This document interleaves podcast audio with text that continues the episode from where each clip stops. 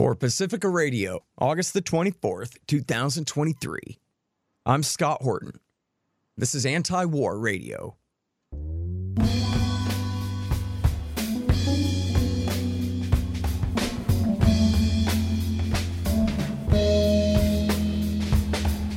All right, y'all, welcome to the show. It is Anti War Radio. I'm your host, Scott Horton. I'm the editorial director of antiwar.com and author of the book Enough Already Time to End the War on Terrorism. You can find my full interview archive, almost 6,000 of them now, going back to 2003 at scotthorton.org and at youtube.com slash Scott Horton Show and all the other video sites slash Scott Horton Show. And you can uh, follow me on Twitter or whatever it's called now, if you dare, at Scott Horton Show. All right, now introducing our uh, semi regular guest here, antiwar.com's opinion editor, Kyle Anzalone. Welcome back to the show. Kyle, how you doing? Doing great, Scott. Thanks for having me back on. Uh, very happy to have you here, and lots of bad news to cover with you on the show this week. Let's start with the war, America's proxy war, of course. You have this important opinion piece uh, from the Institute, which was the spotlight on antiwar.com earlier this week. Fight Russia to the last Ukrainian is official White House policy. Tell us what you mean by that. So, Scott, what I did is I really tried to break down how the White House policy has evolved, uh, particularly over the past two years uh, since you know Biden has become president, and when they had opportunities to negotiate and what they did in response to potential negotiation efforts eh, early in the war and before the war. And that was rather than to talk to Russia about meaningful issues, they elected to arm Ukraine. And then they made these promises to Ukraine that they will give Ukraine everything it needs and that negotiations will only occur on Ukraine's terms.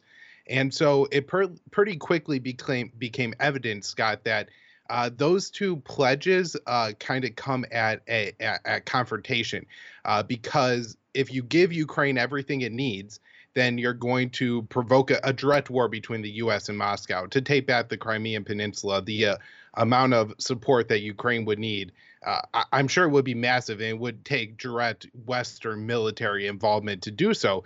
And yet, that is one of Ukraine's core demands: is that they retake all the Ukrainian territory, including the Crimean Peninsula and the Donbass region.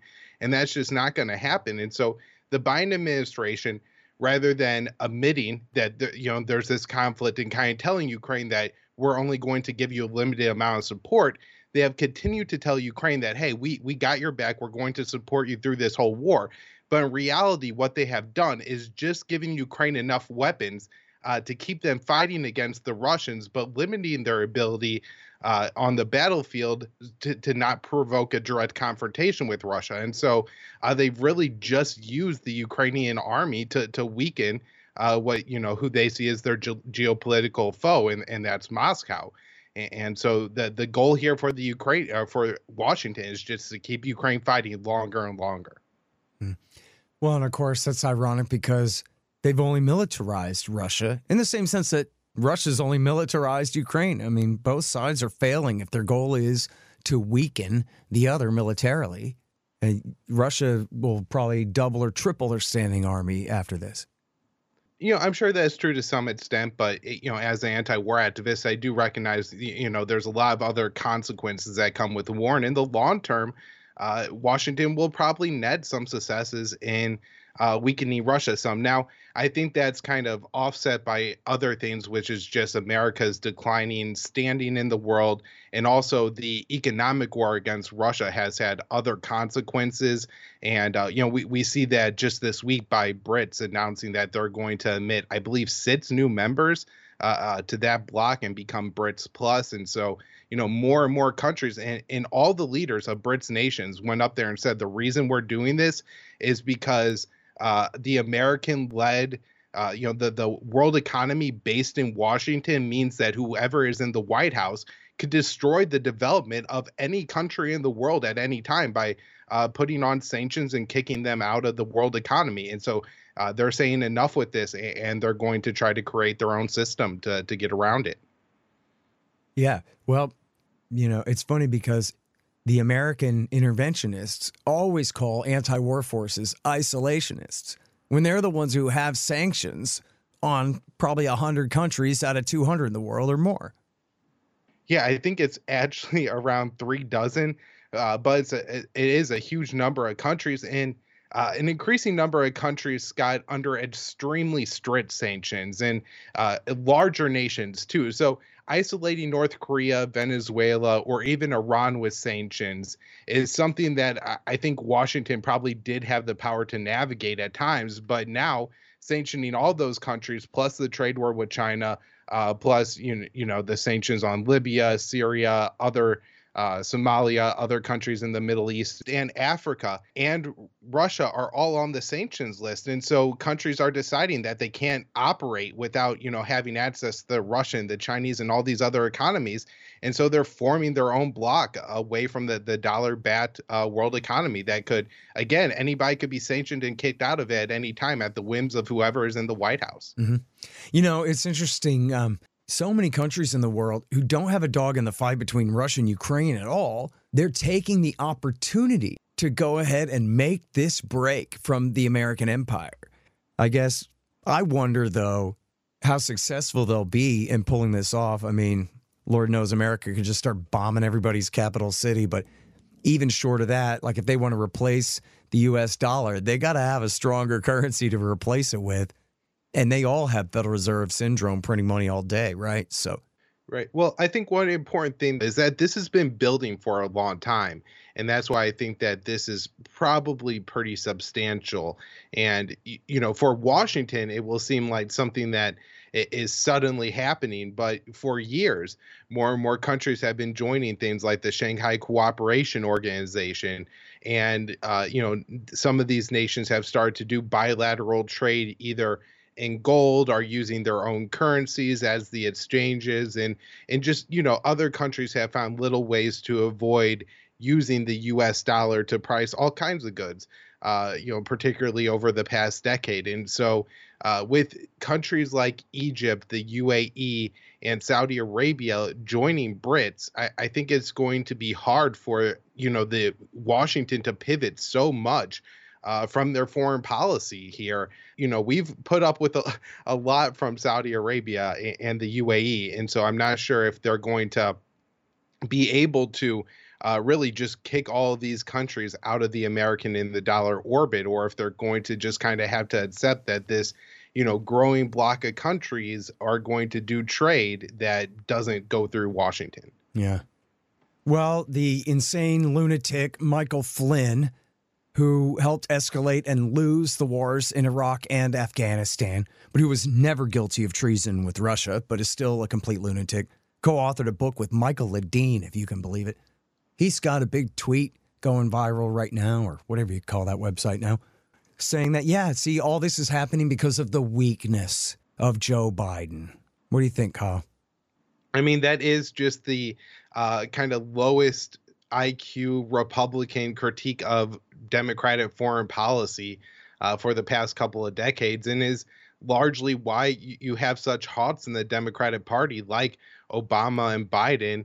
Uh, you take the p- positions that they do and rise to the top of the party because nobody uh, questions the, their manliness and their strength. Although, you know, with Joe Biden falling asleep everywhere he goes and, and constantly looking like he's confused, it, it's even as the American empire is more aggressive almost everywhere that than it, it's always is uh, forever been. Uh, it just looks so weak because our president is, is so visibly weak. Uh, so I think that message is probably going to resonate quite a bit with Republicans, uh, just because of the visuals of the Joe Biden, is absolutely untrue. Yeah, seriously, and you know, especially they have this uh, narrative about Biden with China because of course he is corrupt and took a bunch of money from Chinese government connected corporations and all that, like in the laptop. But so what?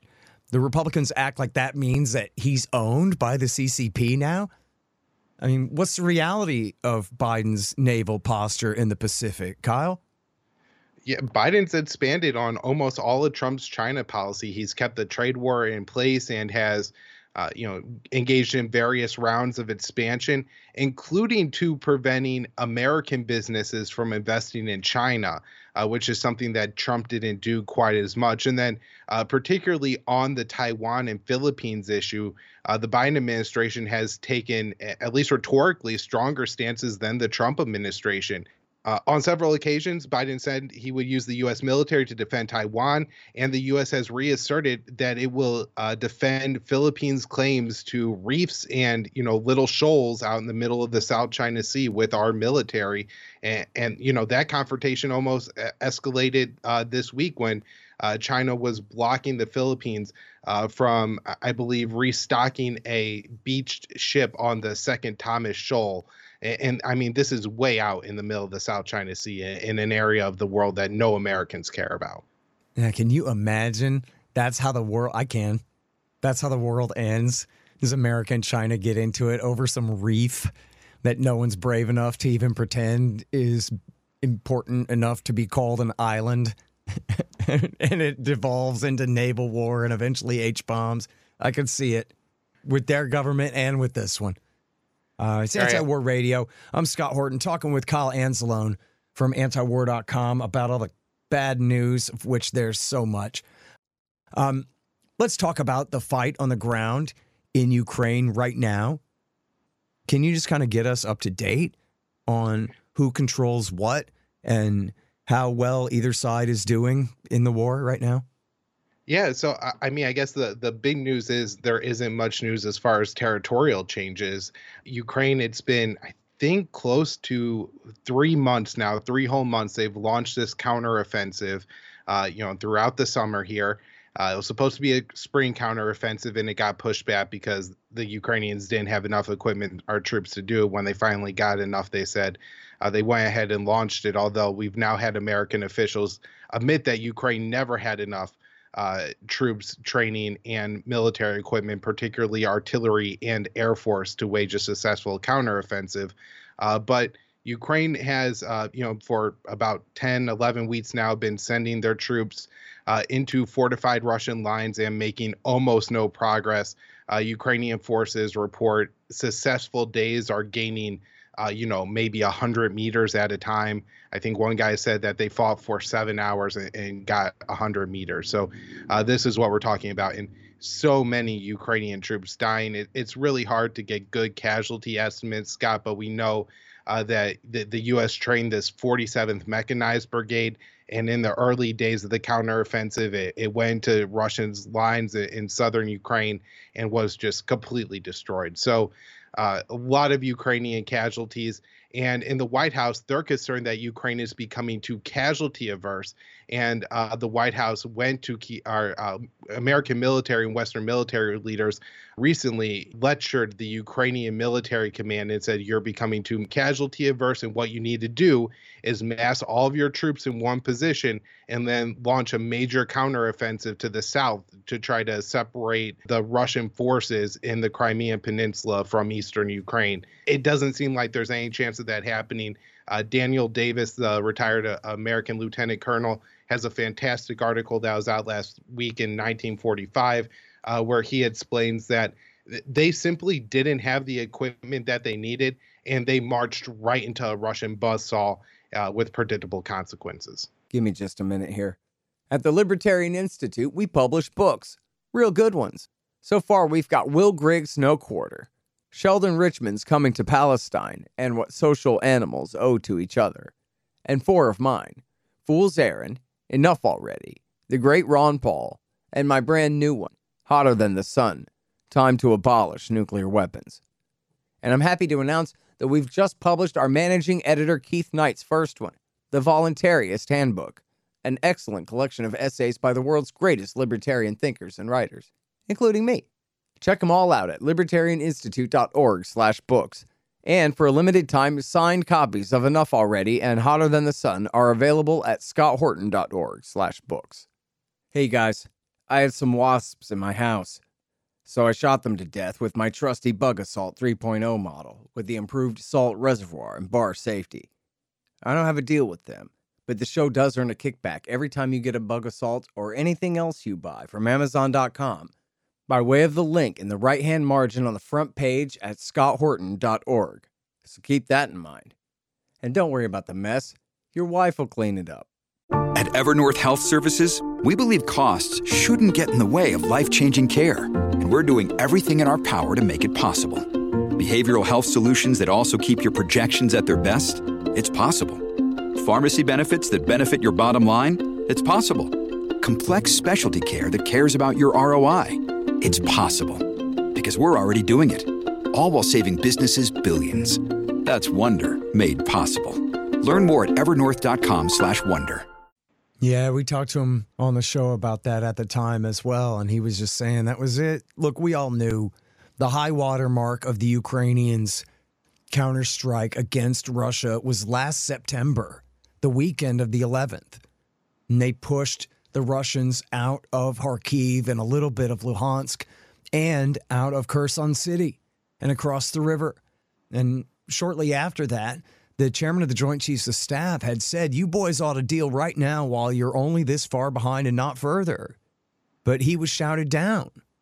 Right. And, and just this week, Scott, we had uh, either the Post or the Times speak with an American official who said uh, maybe Mark Milley was right and uh, Ukraine should negotiate in November. Mm-hmm. Yeah. Who would have thunk it that Milley knows a little bit more about fighting than Tony Blinken and Jake Sullivan? Hillary Clinton's boy. Now, so talk a little bit more about these statements from the Americans criticizing the Ukrainians for being casualty averse. Uh, they have made a pretty big deal about, well, we've been training them on maneuver warfare and they've abandoned it because I guess they're such wimps. And they only want to die a few at a time instead of en masse. And so they've switched back to this war of attrition which the Americans complain is not working. But geez, if only they would listen to us, I guess, as the New York Times yesterday, right? If only they would listen to us and do what we said, then they'd be doing so much better. But of course, they'd have to die in a lot larger numbers. But anyway, who cares about that? Right. So the Americans wanted the Ukrainians to mass all their forces in southern Ukraine and then try to march them to uh, the Sea of Azov and basically cut the, the Russian uh, territory in Ukraine in half. And uh, the idea here was that they would use these combined armed tactics that would, you know, deploy uh, different brigades at the same time to, I guess, you know, try to confuse the Russian defenses and, and help the Ukrainians break through. But, you know, this would involve sustaining heavy losses. And what the Americans say is that the Ukrainians just didn't commit enough forces and lives to this because they thought they would be willing uh, to take more casualties than Kiev has been willing to take. Now, I, I don't think that's really true because you know we we've had the reporting from Daniel Davis and, and, his commentary on this, but also a mission from American officials to the Washington Post that basically those uh, tactics that the West wanted Ukraine to deploy would require Kiev having an air force, and, and so that means you know modern fighter jets and uh, more air defenses and more artillery. And, and, they don't have those things right now.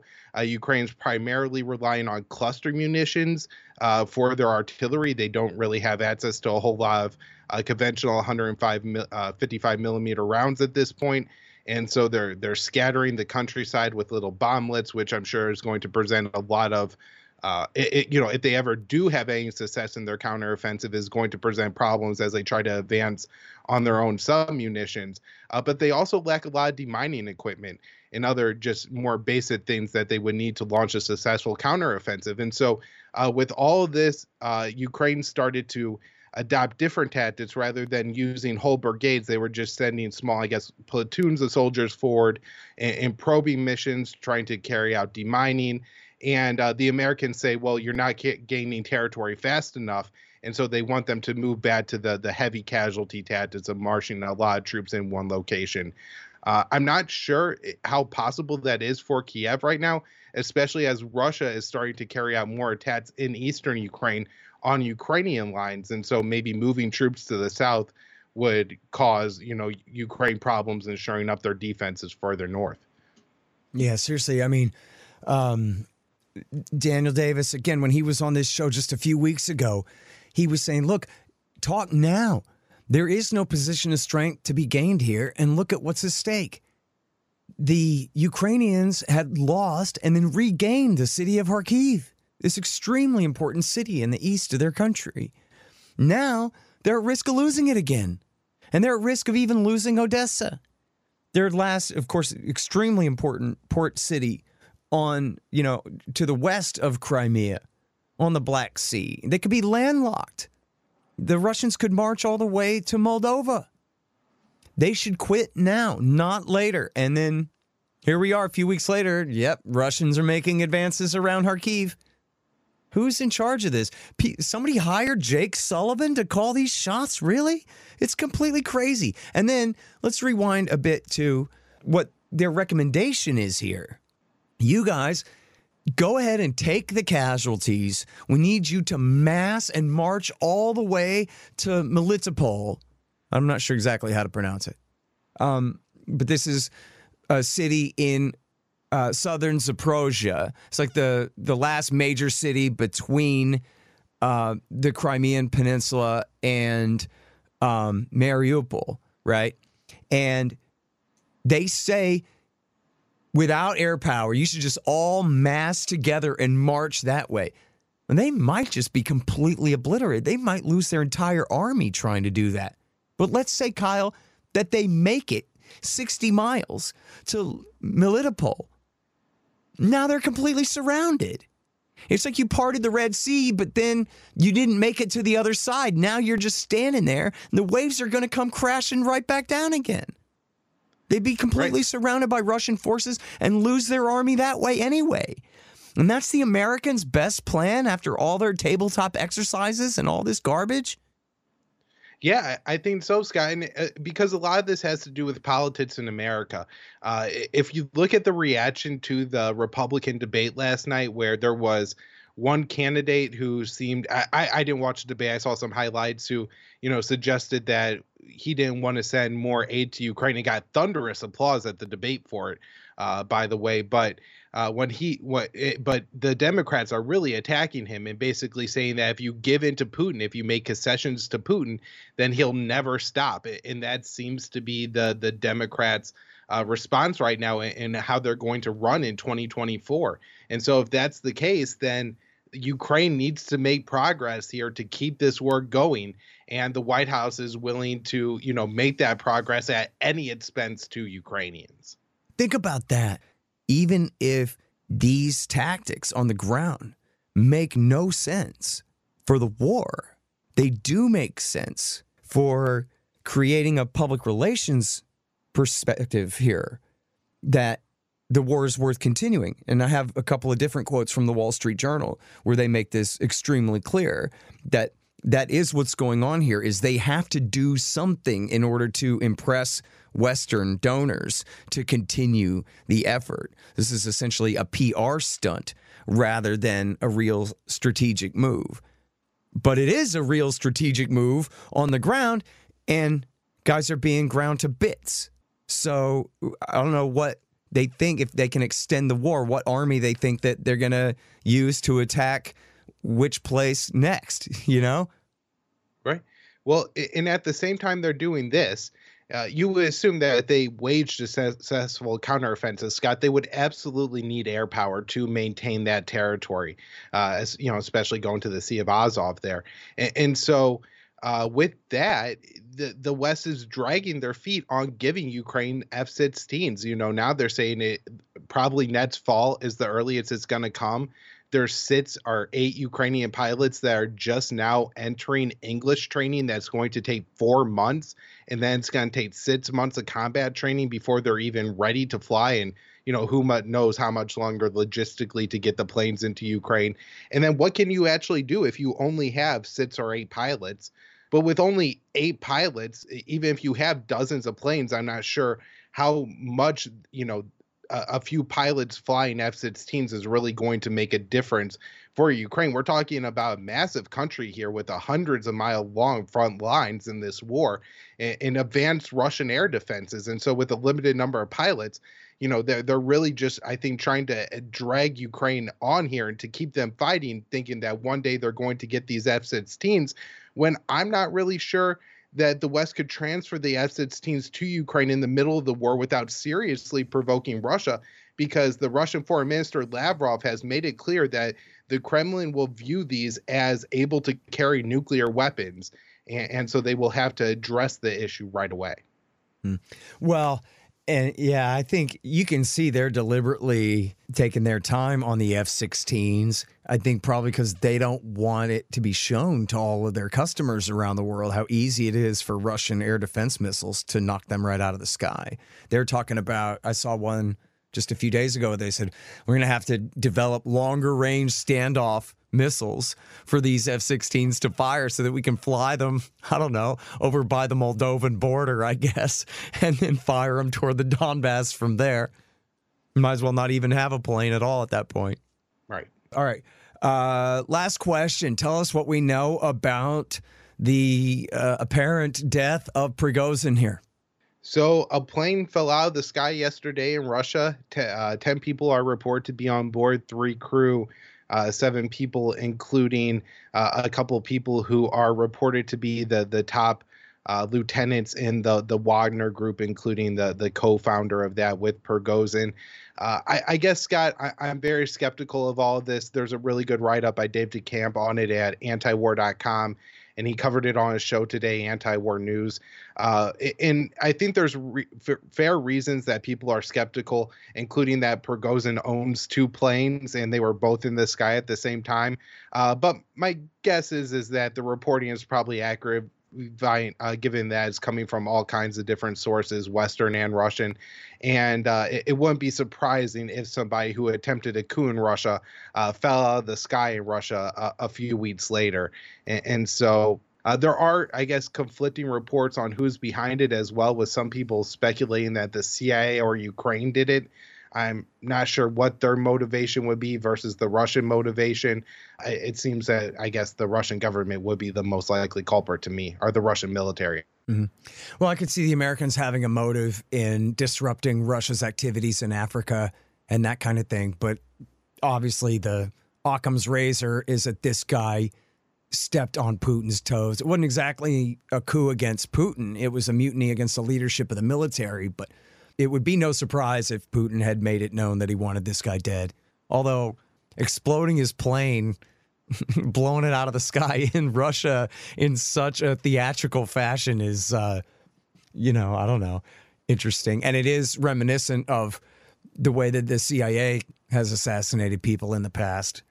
Oh, yeah, absolutely. Although I think it would be uh, especially since the start of the uh, in the buildup to the war in Ukraine. I think Putin has really made an effort to make parallels to what the West has done and what the West has said uh, over the the years as you know they've kind of built their empire. So I guess I wouldn't be surprised if maybe he intentionally pit that method to to replicate what the CIA did too. Yep. All right. Well, anyway, I'm sorry we're all out of time, but thank you for all the great updates on all the very bad news here, Kyle. Appreciate you. Yeah. Thank you so much for having me back on, Scott. All right, you guys, that is Kyle Anzalone. He is opinion editor at antiwar.com and he hosts the great podcast Conflicts of Interest, which you can find at antiwar.com. And I'm Scott Horton, and that's it for Anti War Radio for today. Find my full interview archive at scotthorton.org. And I am here every Thursday from 2.30 to 3 on KPFK 90.7 FM in LA. See you next week.